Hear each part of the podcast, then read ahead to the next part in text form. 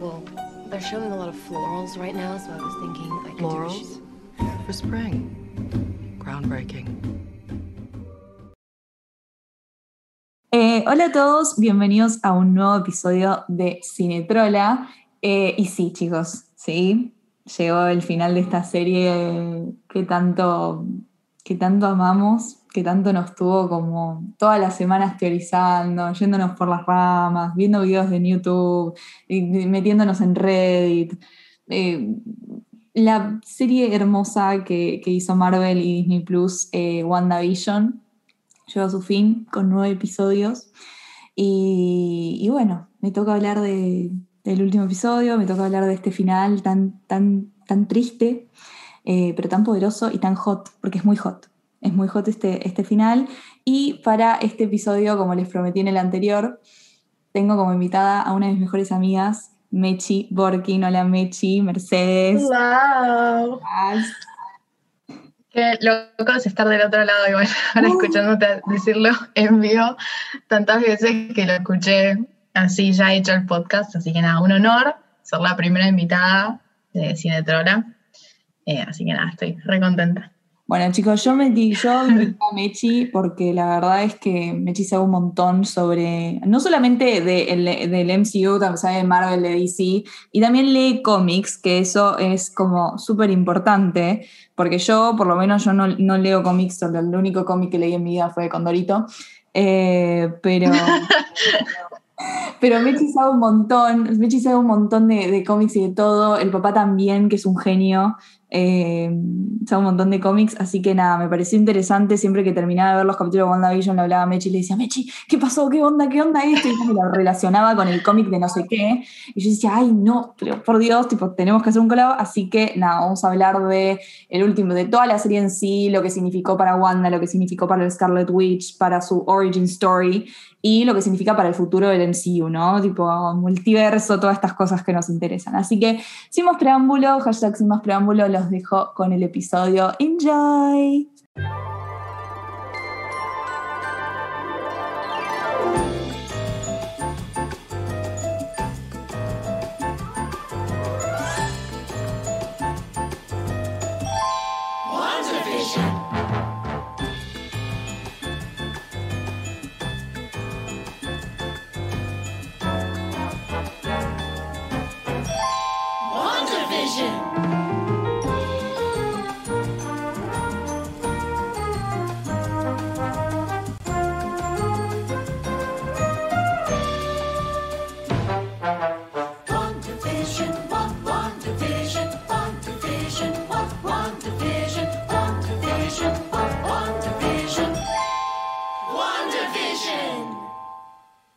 ¿Qué episodio, Mechi?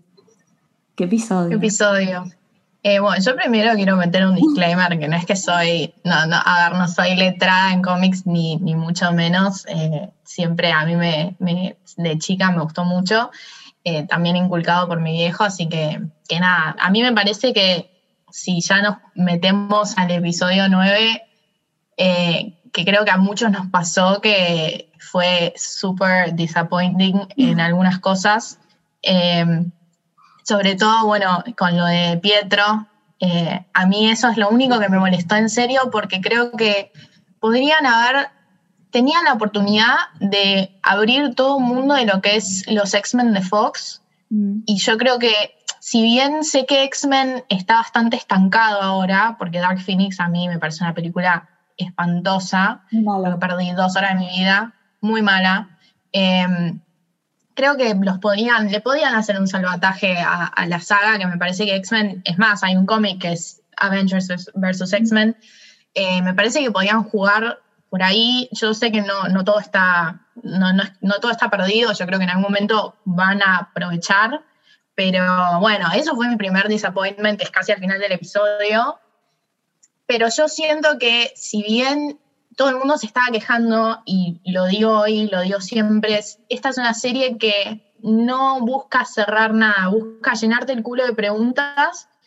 y después empezar a contestarlas en todo lo que es la nueva fase de Marvel.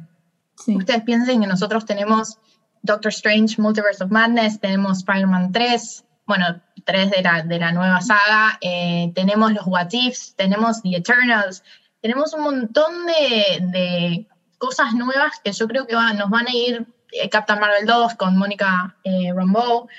Siento que son distintas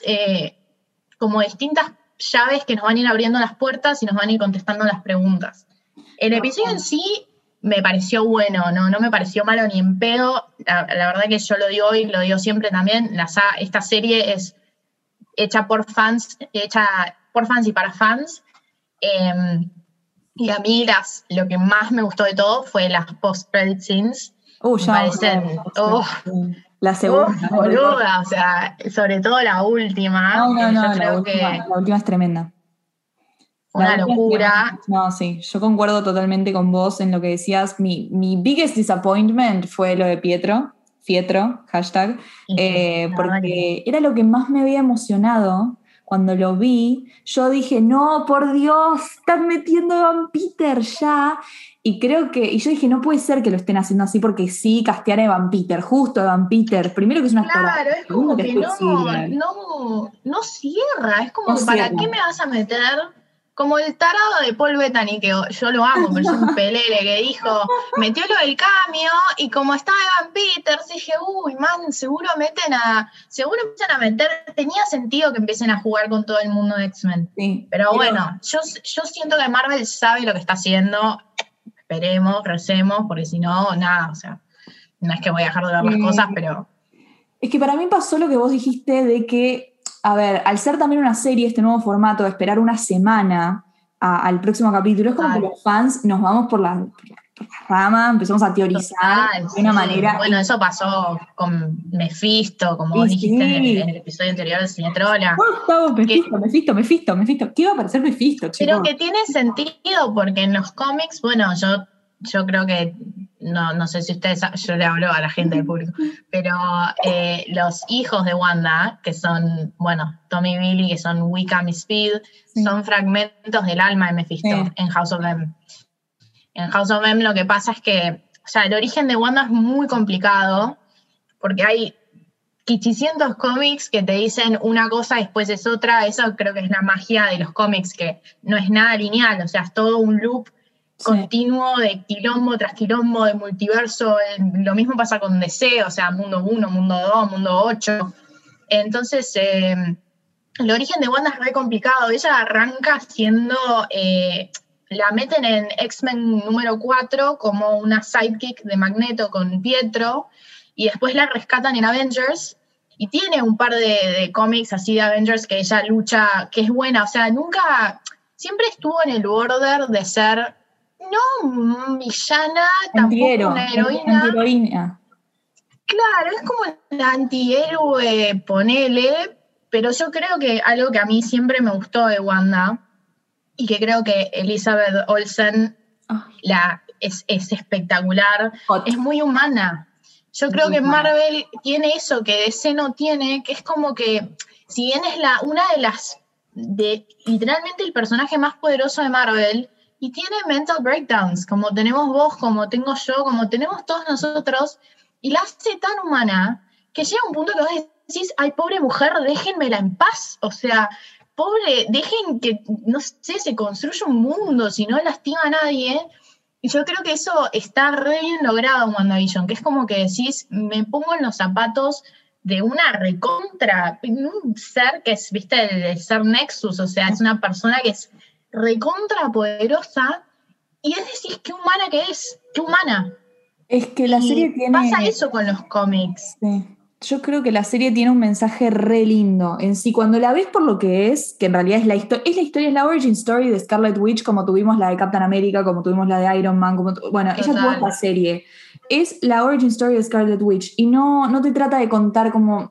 Sí, deja pistas pequeñas para el futuro, pero es sobre ella y es sobre el dolor que le tocó vivir después de Endgame, teniendo que lidiar. Sí, el poder que sale del dolor, además. Todo el poder que sale del dolor. Creo que tiene un mensaje hermoso sobre lo que es superar, sobre lo que es lidiar con la muerte, con estar sola, porque ella está sola, no solamente porque se muere Pietro y se muere Vision y los papás, sino también porque, a ver, ¿quiénes eran sus Avengers como que tenía más relación? Captain America... Black Widow. Captain America está casi muerto, dando vuelta con el...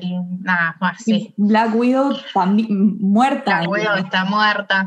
Sí, a ver, yo creo que viene sufriendo, y eso en los cómics también pasa. Bueno, yo creo que WandaVision sigue mucho de la línea de lo que es House of M, que ella en un momento, en Avengers Disassembled, que es el anterior, ella en un ataque, en un mental breakdown espantoso, mata a Scott Lang, a Vision y a Hawkeye. Mm. No, sí, pobre, o sea, le hicieron mierda, ¿viste? Cuando vos decías, dale, man, o sea, dame una. Y Doctor Strange en Avengers Disassembled la pone en un coma y la esconde. Y en House of M, al principio, que ahí aparecen todos los X-Men, porque claro, ella, uno de los orígenes de ella, que no lo toma la serie, o sea, ella toma el del cómic de 2016, ella es la hija de Magneto con Pietro. Sí. Y Magneto medio que la salva, y ella al despertarse crea todo el mundo que nosotros vemos en WandaVision, pero en House of M lo crea con los mutantes son la mayoría, y ella ahí revive a Vision y tiene atomía Billy. Claro. Y ahí es cuando Professor Xavier, que toma, es como que Agatha toma las riendas de lo que es Xavier en House of M, te dice, mirá, o sea, todo, que es lo que pasó en el capítulo 9, todo esto lo inventaste vos, tus hijos son inventados, Vision es inventado, y ahí es cuando ella tiene hace catarsis y dice la famosa frase, no more mutants, y literalmente es como que desvirtúa absolutamente todo. Y pasa lo que pasa en el capítulo 9, que ella se va a una cabaña en Sokovia y se aísla ahí. Y después nosotros vemos en los próximos cómics que tiene medio una historia de redemption, donde Cassie Lang la va y la busca y le dice, che, por favor, arreglame esto, please. Entonces medio como que, si bien nunca la vemos como una heroína y nunca la vemos como una villana, es esa fina línea que cruza, pero con cosas muy humanas, como es literalmente tener un mal día. Mm. Y ella en House of M tiene, o sea, se tropieza y cambia absolutamente toda la realidad, que es lo que nos pasa cuando la vemos en WandaVision, no sé si se acuerdan el episodio 8 creo que fue, que ella está del orto y literalmente yéndose a desayunar, es como que las cosas van cambiando de época, sí. Porque ella está inestable. Y a mí lo que me molestó también fue cómo trataron al personaje de Agatha, porque Agatha en los cómics es muy neutral, es una persona que la guía a Wanda y la ayuda y a controlar sus poderes, no quiere los poderes para ella, claro. De lo que yo leí. A ver, se me puede haber pasado algún cómic, como la verdad que yo no es que leo así religiosamente, pero de lo que yo había leído no es una persona, digamos, que tiene el motivo de sacarle los poderes a Wanda. Ella es como la mentora. Es la mentora, literalmente. Entonces me molestó también que medio que la hayan, como, este tipo, hayan dado vuelta el personaje, que a mí me parece re interesante el personaje de Agatha. Mal. Ah, la amo. Es una Catherine Hahn. La amo. Que es una actriz del carajo. It's been Agatha all along, tipo, temón. Y me gustaba esa cosa de que sea medio pícara, que medio como que nos daba a entender el capítulo anterior que ella quería llegar al fondo de la verdad, pero no lo quería hacer de una mala manera. Como que parecía que también yo pensé que la iban a poner en este lugar justamente de mentora, decirle, bueno, mirá, loca, vos tenés todo este poder, date cuenta, si yo no te enseño cómo usarlo, vas a destruir el mundo, básicamente. Yo pensé que le iban a poner en eso. Claro, es que... Claro. Eso es lo que tiene sentido, o sea, Wanda no se puede que bueno, nosotros vemos en el post-credit scene que ella, además de estar en una forma astral, chicos, estar en una forma astral despierta, ni Doctor Strange puede hacer eso, o sea... Es que ella es más poderosa que Doctor Strange. Dice, los poderes de Wanda son superiores a los del Sorcerer Supreme, y no sé si se dieron cuenta, pero eso es un little easter egg que pude descifrar, que en esa última escena la música es la de Doctor Strange. Sí. Entonces, yo creo que por ahí, no quiero especular, pero por ahí Mephisto aparece en Doctor Strange Multiverse of Madness, o sea, ella medio que está escuchando a Tommy y a Billy, están diciendo, che, ayúdanos mamá, ayúdanos, y es como, Y es que es bastante tétrica, no sé, esa segunda escena, esa segunda post-credit scene. Es bastante tétrica. Yo creo que sí, senta al presente porque Doctor Strange, Multiverse of Madness, de lo que yo leí, es como la primera película de terror, por así decirlo, que yo creo que se van a meter con todo esto de, viste, no sé si Mephisto, pero algo por esa zona. Pero viste como que a ver, si siguen Wanda diciendo el Darkhold, es como medio luchando de la magia oscura. Son las dos Wandas, ¿entendés? Claro, son las dos Wandas también. Es como una cosa de decir soy buena y soy mala al mismo tiempo, porque no, yo creo que va más allá de ser mala o buena, ¿entendés? Es como tengo todo este poder encima. Es la Scarlet Witch, o sea, también este capítulo se trató de ella embracing herself, ¿no? Tipo embracing her power. Como de ese momento hermoso con ese vestuario, ese traje, Mechi, ese traje. No, ese traje es excelente. Cuando aprende que tiene que poner runas alrededor. Yo no me la veía venir, pero me veía venir algo parecido, porque dije, no puede ser tan fácil. O sea, bueno, yo pensé que en ese momento aparecía Doctor Strange, no sé. Yo dije, tipo, ¿aparece Doctor Strange?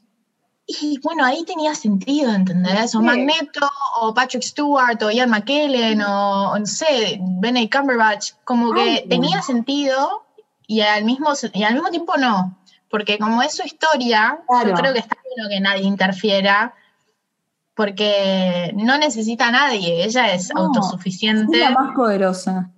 Es la más poderosa y es la más frágil al mismo tiempo, es una locura.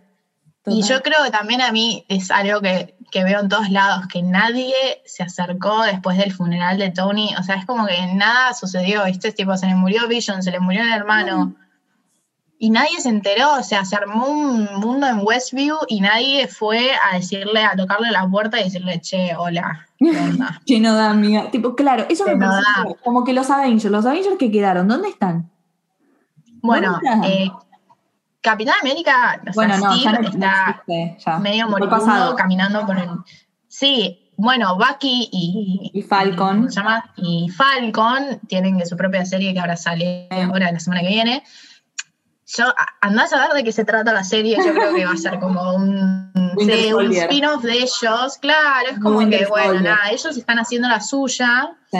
Pero bueno, a mí lo que me parece más importante es... Bueno, va a salir la serie de Hawkeye con Kate Bishop, que eso es del cómic, porque no es la hija, creo que él la hace de mentor. Sí. Que eso también, bueno, también está Cassie Lang, como que yo siento que si están yendo por esa línea, en algún momento vamos a tener Young Avengers, que en realidad no sé si los vamos a tener en full, porque el mentor de los Young Avengers era Tony Stark. Pero ahora con lo del multiverse, andás a ver si no lo pueden revivir, ¿entendés? O sea, esto es muy fuerte. Esto es muy fuerte y yo no lo quiero decir para no meterles expectativas, pero en el cómic original están Wickham Speed, Cassie Lang, Iron Lad, son tipo todos superhéroes jóvenes y los mentorea Tony Stark. Salvo que tiren eso por la ventana y hagan algo completamente nuevo, que obvio que puede ser, o sea, Marvel se puede hacer lo que se le dé el orto, pero a ver, posibilidades hay, pero el resto de los Avengers están nada en la suya, y nadie se puso a pensar un segundo, sobre todo ponerle Hawkeye, que yo sé que eran bastante cercanos, después de Steve, no se puso a pensar, tipo, che, man, o sea, acaba de perder a la hermana hace 2 años. ¿Qué onda, Wanda? No está para ir a visitarla, Wanda. No se enteraron. Claro, no entiendo cómo no se enteraron de Westview. O sea, es un fenómeno, no sé, o sea, ellos que tenían, viste, ya sé que no están juntos, sé que los Avengers no existen más en sí, pero de última, no sé, Nick Fury, que está en el espacio, o sea, hola, ¿qué tal? ¿Cómo te va? ¿Qué onda que estás haciendo? No, es que además también se trata de eso, como que la dejaron sola.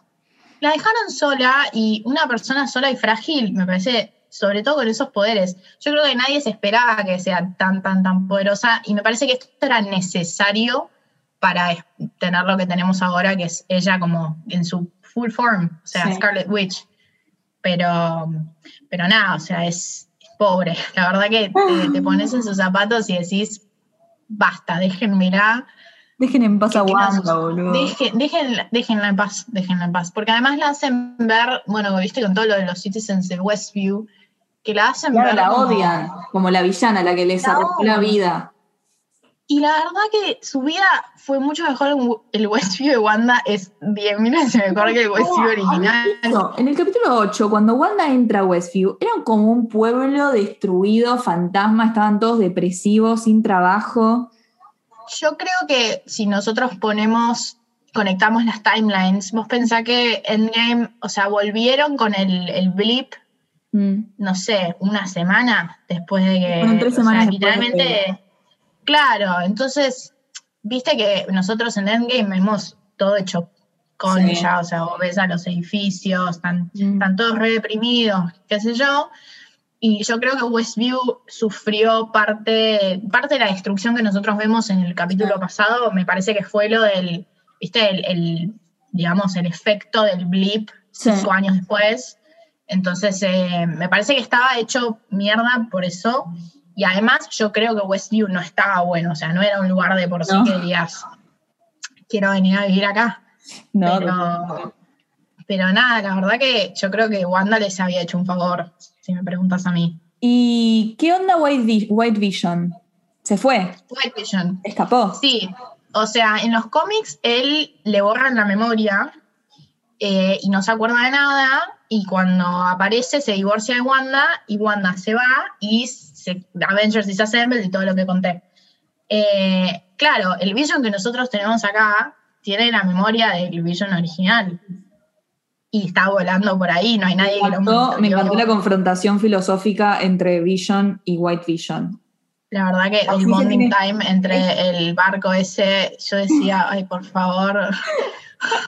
Era muy obvio que íbamos a tener un enfrentamiento entre Vision y White Vision, pero fue un enfrentamiento super Vision, o sea, fue como super filosófico. Es que Vision no es violento, Vision nunca fue violento en sí, como que va en contra de su naturaleza. Eso es re interesante de ver, que Vision tiene como una naturaleza preset, que eso fue obra de tanto, bueno, Wanda como las...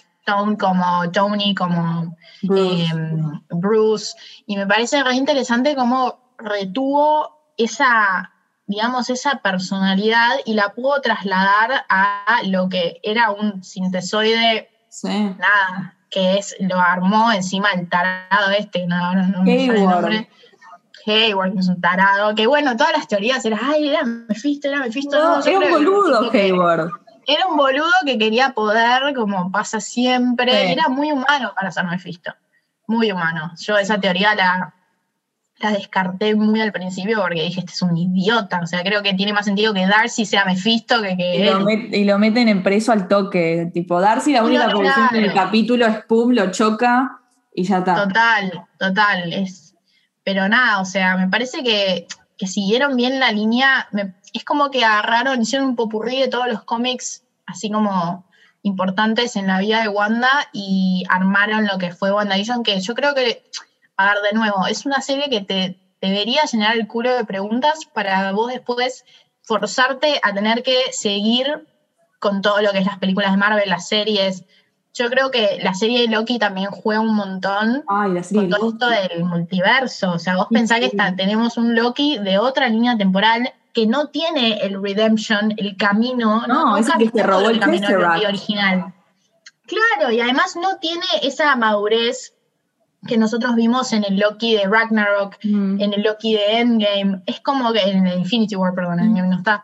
Pero es un Loki que está loco y es malo. Y es mucho más divertido, me parece. Es el Loki de las primeras, de la primera fase. Es el Loki de las primeras que nosotros tanto amamos. O sea, yo la verdad que prefiero ver un Loki loco y psicópata a un Loki que esté, viste, que haya tenido la redemption. Total. Pero yo creo que eso también abre las puertas al multiverso, lo que es Spider-Man, la nueva, la No Way Home.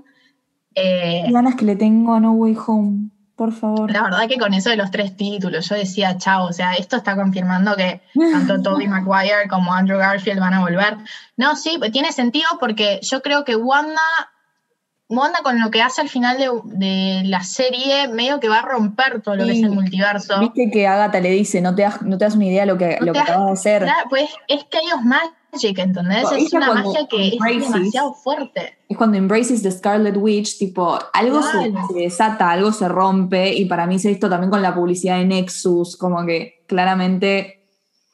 Obvio, sí, el todo cuadra. Va a ocurrir todavía lo de Evan Peters, bueno, fue como una falsa, no sé si lo van a volver a tocar, capaz que tenemos. A ver, yo creo que lo tienen en stand-by por si necesitan revivir la saga de X-Men, yo creo que es un power play, es un power move, donde ellos dicen, bueno, vamos a ver cómo el público, eso lo hacían con los cómics también, hacían, viste, tipo esas encuestas de decir, bueno, matamos a este, y después hacían lo que se les cantaba el orto, no, sí, pero...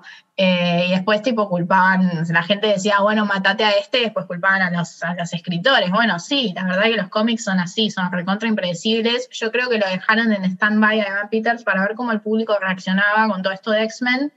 Yo creo que si tienen una respuesta positiva, que la tienen, me parece que serían unos boludos por no utilizar algo que ya es de ellos, porque ya compraron Fox, o sea, los derechos, no, ya está. Es que cuando apareció Evan Peter, yo dije, esto es gente millonaria aprovechando su plata. O sea, claro. Es como que vos tenés toda esta plata y decís, ok, listo, tengo Fox, voy a meter a Evan Peters, ¿entendés? Y voy a empezar a mezclar películas. Y total. Yo realmente no tenía ninguna duda de qué era lo que estaban haciendo. Sí, entiendo que es la primera serie de esta nueva era. A ver, y es una serie re distinta, para mí se la rejugaron, fue una propuesta súper distinta a lo que venimos viendo de la saga de los Avengers, o sea, es sobre todo con esa cosa de rendirle tributo a los sitcoms americanos que... Horrible. Es que Wanda de chiquita lo veía en Sokovia, yo me acuerdo de Dick Van Dyke Show, mi papá cuando vio el capítulo dijo, pero yo esto lo veía yo, o sea, viste esa cosa de la cultura norteamericana que pega un montón, porque acá hasta hoy en día, o sea, Modern Family, esta serie. Y cómo le pegaba a Wanda también, o sea, a ver, los papás se lo ponían de chiquita para que se meta en esta burbuja, ¿no? Para escapar de la realidad de afuera, las guerras, las bombas y todo eso. Y Wanda hizo lo mismo, se creó esta burbuja. Yo creo que claro, o sea, para el coping mechanism de decir yo no puedo con mi tristeza, me voy a armar un mundo, y yo creo que lo hemos hecho todos, o sea, yo antes de irme a dormir me imagino, hago tipo fake scenarios in my head, tipo Wanda, y no puedo vivir sin, en mi vida cotidiana, no imaginarme, viste, una situación distinta a la que estaría hoy, de boludeces, y bueno, no tanto como Wanda, o sea, no es que perdí un hermano, no perdí un amor, no, la verdad que creo que es súper entendible lo que le pasa a Wanda, y yo creo que eso medio como que nos va a llevar en el camino de decir, si quieres ser mala, que sea mala, déjenla. Sí. O sea, yo prefiero que sea una villana, recontra villana, pero que me la dejen en paz. Con ese traje, que sea villana, que sea lo que quiera. Traje que es hot. Qué hot ese traje, no, Mechi, cuando lo vi dije, no puede ser que le estén poniendo esto. No. Porque me da poder, además, me da empoderamiento, el pelo. It didn't disappoint. Es como que dije, pues yo en un momento yo veo los trajes en los cómics que son buenísimos, pero viste que esta es la male view, están todas en, no sé, Wanda en tetas, o sea, yo te salvo el mundo con una teta y media caída, o sea... Todo bien, pero acá lo resolvieron y ella creo que tuvo mucho que ver con este tema de cubrir y dejar de sexualizar un poco a las female characters, que tenemos pocas, ahora por suerte estamos teniendo un poco más, pero de lo poco que tenemos tratar de no... tratar de sacar el foco en lo sexual, pero sin dejar de ser lindo, o sea, a ver, el vestuario en sí, tipo, me da poder, ¿entendés? Me da una mujer es poderosa, el headset, el pelo, los ojos, o sea, es hermosa. Y además es buenísimo porque, viste, cuando ella baja de toda la nube y la convierte a Agatha en Agnes, ve a los hijos y automáticamente vuelve a ser Wanda, ¿entendés? No es que ahora perdió toda esa esencia, no, yo creo que por eso... nos muestran en la última escena las dos Wandas, o sea, la Wanda que es recontra poderosa y la otra Wanda que quiere ser amada, quiere una vida tranquila, quiere tener a sus hijos, quiere estar re tranca, y yo creo que creció tanto y pudo hacer esa separación entre lo que es Wanda en realidad y lo que está destinada a ser, pero no necesariamente esos dos clashean, es como que cada una sabe dónde está y ella va, y yo creo que eso va a jugar muchísimo. De nuevo, yo creo que ella va a romper todo lo que es el multiverso. Spider-Man se va a tener, en la 3 se va a tener que enfrentar a cualquier cagada que salga de del multiverso, tipo cualquier villano, y yo creo que Doctor Strange va a tener el trabajo más de arreglar todo esto. Arreglar todo. Cerrar yo creo esta que puerta. Por eso es una trifecta, o sea, cada película, tanto Spider-Man como Doctor Strange como WandaVision van a estar recontra conectados uno con otro. Bueno, ya WandaVision está conectado con mucho de lo que es Doctor Strange, porque en una escena de Doctor Strange, cuando Steven va a la biblioteca y habla con Wong, se hace un paneo de la biblioteca de los libros prohibidos y hay uno que falta. Y después en WandaVision, cuando hacen el paneo general del sótano de Agatha, está el libro. Está ese Darkhold. Es esa pequeña conexión, esa pequeña easter egg que claramente, o sea, se nota como Marvel te quiere poner la continuidad en cada boludez, sí, que vos por ahí no te das cuenta ni en pedo, de la música, del libro, pero después lo volvés a ver y decís, man, claro, qué bien, tipo, sí. Porque esto es lo que hace que el MCU sea recontra superior al DC Universe. Me parece que eso es lo que les falta, o sea, les falta sustancia, les falta development a los personajes, que yo creo que además de que el MCU tiene unos actores de la puta madre, tiene un guión espectacular, porque películas flojas como Ultron, que a mí me parece la más flojita de todas, sí, no es mala y tenés cosas para rescatar. Si bien la película no es la mejor, no me sentaría hoy a ver Age of Ultron, pero por una cuestión de que no me gusta. La vi el otro día porque sí, quería recordarla. Es muy mala. Perfecto. Es muy mala, pero es muy importante para un montón de cosas. Entonces, si bien te pasa que decís, uy, qué fiaca ver esta película, después para ver las demás la necesitas ver. Es que las necesitas ver. En WandaVision hay un montón de referencias a Age of Ultron. Hay una referencia a Kikas también, o sea, jugaron con todo ese universo. Y me parece genial lo de la continuidad. Me parece que eso es lo que hace grande al MCU y lo que te hace vos sentarte y ver las películas y decir, man, qué ganas de ver la siguiente. Bueno, algo que mencionaste cuando Wanda la transforma a Agatha en Agnes, me gustó que la hayan dejado viva, porque vos ya sabés que en una post-fin del futuro van a aparecer buscando a la Agnes, tipo, che, te necesitamos, y la transforma en Agatha. Sabemos que va a volver a aparecer, encima que Catherine Hahn es una actriz del carajo, no la podés desperdiciar así. Sí. Además es como que te hace psicópata y una buena vecina al mismo tiempo, ¿viste? Me encanta, es un personaje para mí re complejo que lo pueden explotar un montón. Sí, yo creo que viste también lo de el flashback de Agatha con la madre, siento que hay un montón para desmenuzar. Está buenísimo que se hayan alejado de los trials en Salem originales, que ahora en vez de que sean los humanos que las queman son las brujas, y ella en un momento, viste que la madre le dice, che, vos buscaste poder, robaste poder que no te pertenece, yo creo que fue cuando ella robó el libro, vos pensás que Doctor Strange no ha, o sea, Camartage está desde hace 1.000.000 de años, mucho más atrás de lo que es Doctor Strange, lo que es The Sorcerer Supreme. Entonces, también juegan a abrir la puerta con eso. Es cómo hizo Agatha para robar el libro, ahora ya sabemos qué es lo que robó, pero en su momento no sabíamos qué, para qué lo va a usar, los poderes. Siento que hay muchísimo para desmenuzar, además de que, bueno, nada, la actriz es espectacular y sería una fiaca que no la usen, porque me parece un personaje hiper importante en la vida de Wanda. Yo espero, por favor, que la hagan una mentora y que no me la vilanicen de nuevo, pero bueno, nada. Otra cosa que me re gustó fue que creo que también es propio de la serie, que nos hayan podido dar este momento súper emotivo en donde Wanda se despide de sus hijos, se despide de Vision. Yo lloré. Yo antes no shippeaba a Vision y a Wanda, y ahora sí lo shippeo, porque me parece que tienen como... Es como una pareja re linda de superhéroes, el hecho de que ella le dice, vos sos un fragmento de la Mind Stone que vive en mí. Pues esta conexión que tienen ellos con la Mind Stone, es que encima que siempre se vuelvan a ver, ¿no? Y que se hayan despedido con, tipo, hasta que nos digamos hola otra vez. Ay, sí. Es como, basta, por Dios. No, entonces, además ponerlos a dormir a los hijos para que no sientan que se fading away, es como, están, por eso yo te digo, es como que no la podés pintar como villana nunca. No, no. Porque es el dolor, yo creo que... Después se disculpa por lo que hizo. Después se disculpa, y la verdad que no lo hizo de mala, y yo creo que Vision le dice algo como, fue estúpido de mí pensar que vos hiciste esto a propósito. Sí. O sea, viene de un lugar de pérdida y de grief y de sentir que está sola en el mundo, porque viene perdiendo todo. Y yo creo que está bueno que usen ya el origen de Wanda de... En 2016 armaron un cómic que en vez de ser la hija de Magneto, ella es una sucesora de una línea de un linaje de brujas, de la vieja, ponele que era la Scarlet Witch, llamada Natalia.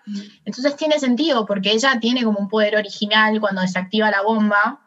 Sí, es una bruja como latente. O sea, es una bruja latente, y la Mind Stone le activó lo que ella debería hacer en el futuro, o sea, su destino. Y me parece recontra interesante meterse con eso, porque la verdad que un mutante con magia, la verdad no existe, no me suena, la verdad que sí, un mutante, en realidad lo interesante de los mutantes es que son medio humanoides y tienen poderes recontra humanos. Vos no podés tener magia. Claro. Siendo un mutante. Entonces me parece re bien que hayan ido por esa línea, si bien, nada, de nuevo, el final fue bastante, no disappointing, pero bueno, como que te quedás con un montón de preguntas que decís, la puta madre, me fumé 9 episodios para que nadie me conteste nada, pero bueno, eso creo que es la magia de esta serie. Esta serie no está para contestarte preguntas, esta serie está para plantear el origen de Wanda y literalmente catapultarla a lo que es la nueva fase de Marvel. Total, y presentarla como lo que realmente es, lo que siempre fue, que es el personaje más poderoso del MCU. Ya dejaron en claro que es más poderosa que Carol Danvers,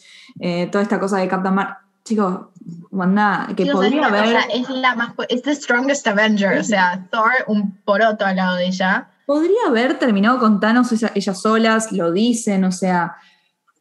Casi lo mata,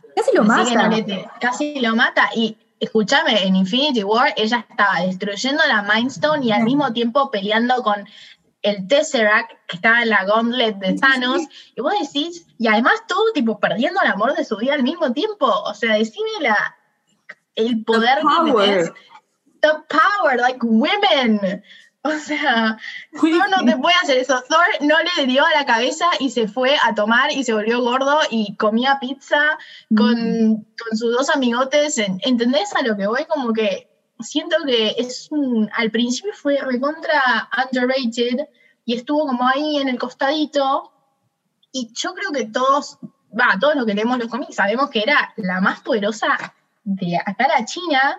Y me parece bueno que la hayan rescatado, porque siento que es un personaje excelente para rescatar, para desmenuzar, para usarla en distintos lugares.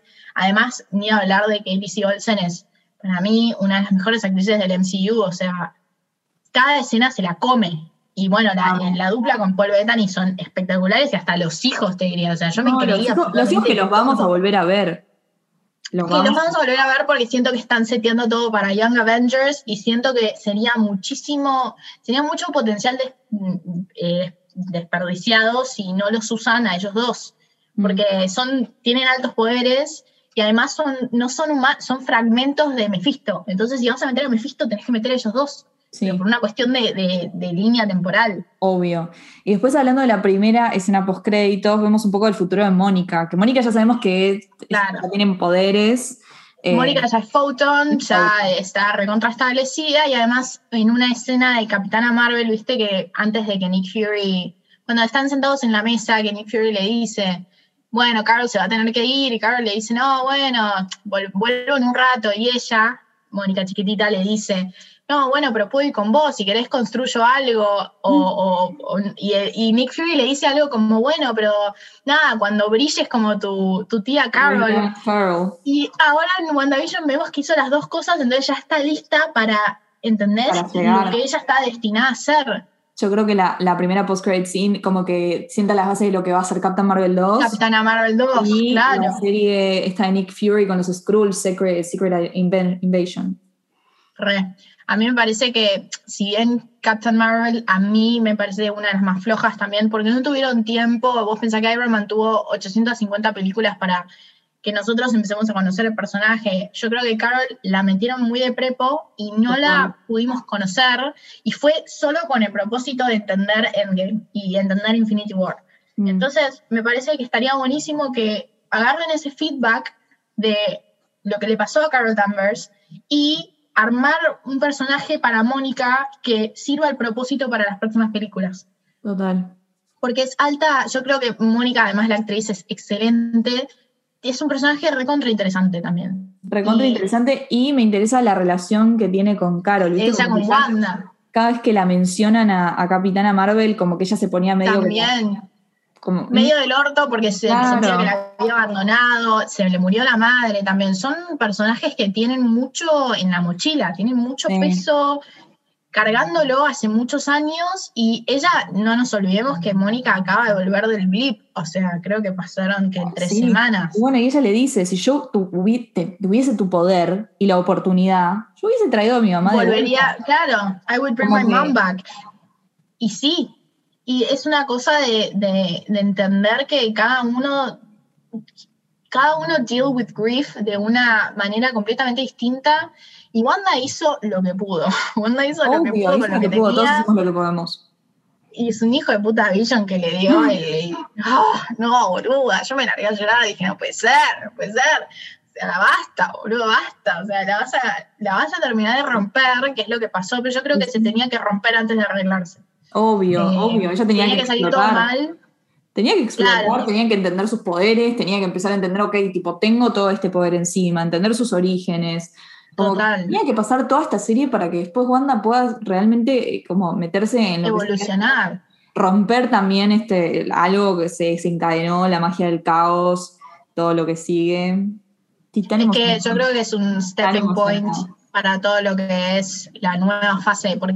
que ya yo creo que esto se va a recontra conectar con The Eternals, que son, viste, como los Avengers un poco más del multiverso, que además tiene un cast de la concha de la lora. Entonces me parece que está bueno que esto realmente es como una plataforma para todo lo que vamos a ver después, salvo, bueno, Black Widow y ¿cómo se llama?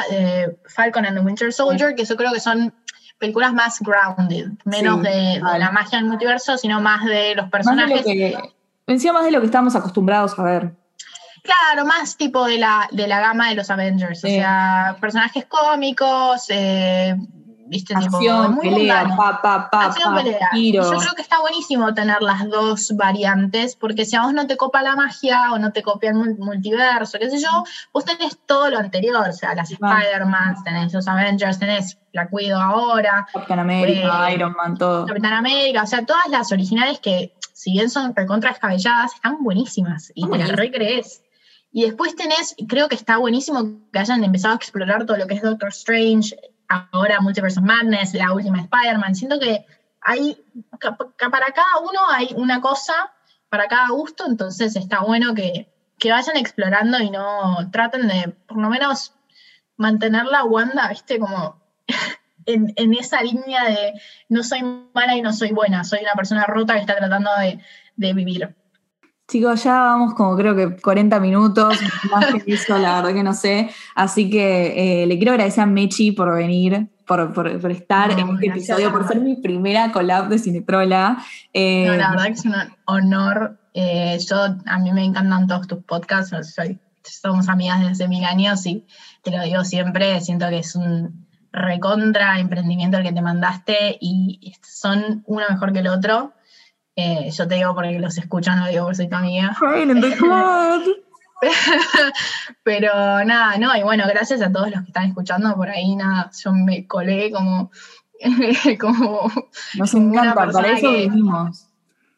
Sí, a ver, yo creo que de nuevo puse el disclaimer de que yo no soy letrada, ni mucho menos en lo que es el mundo de los cómics, yo lo hago, literal los leo de amor, que me inculcó mi papá y por ahí me equivoqué en un montón de cosas. Aguante Mario.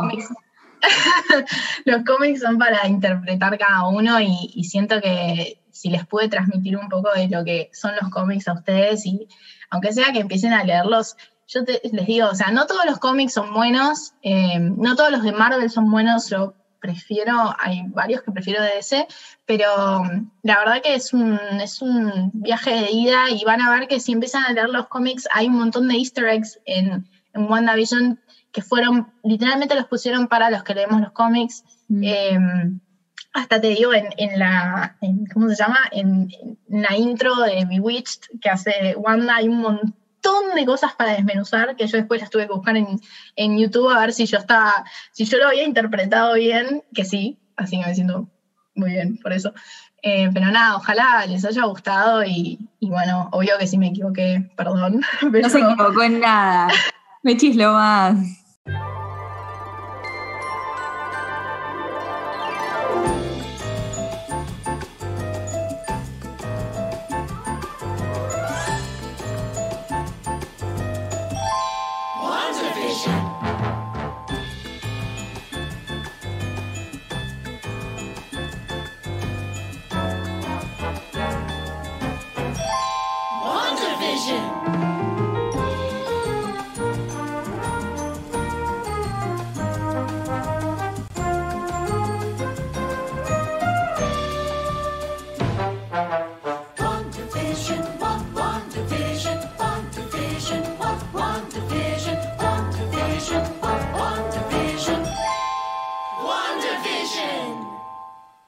Y eso fue todo por hoy, voy a hacer un final bastante como rapidito porque nada, el episodio ya salió muy largo y no habíamos grabado un final así bastante concreto, diciéndoles que nos vemos el próximo CineTrola y todo eso, así que aquí estoy diciéndoles, nos vemos en el próximo CineTrola, ojalá que les haya gustado este episodio, fue mi primer collab, Mechi es una grosa, es mi amiga de hace millones de años, es mi amiga y la rompe toda y la amamos, y seguramente en los próximos días voy a estar grabando un podcast con el papá de ella, con un par de personas más, capaz que también está ella, sobre lo que son los cómics y la influencia de la moda en ellos, la influencia y viceversa, así que estén atentos para eso. Dije que iba a ser una final corto y no terminó siendo corto porque así soy yo, así que nada, espero que les haya gustado y nos vemos en el próximo CineTrola. Hasta luego.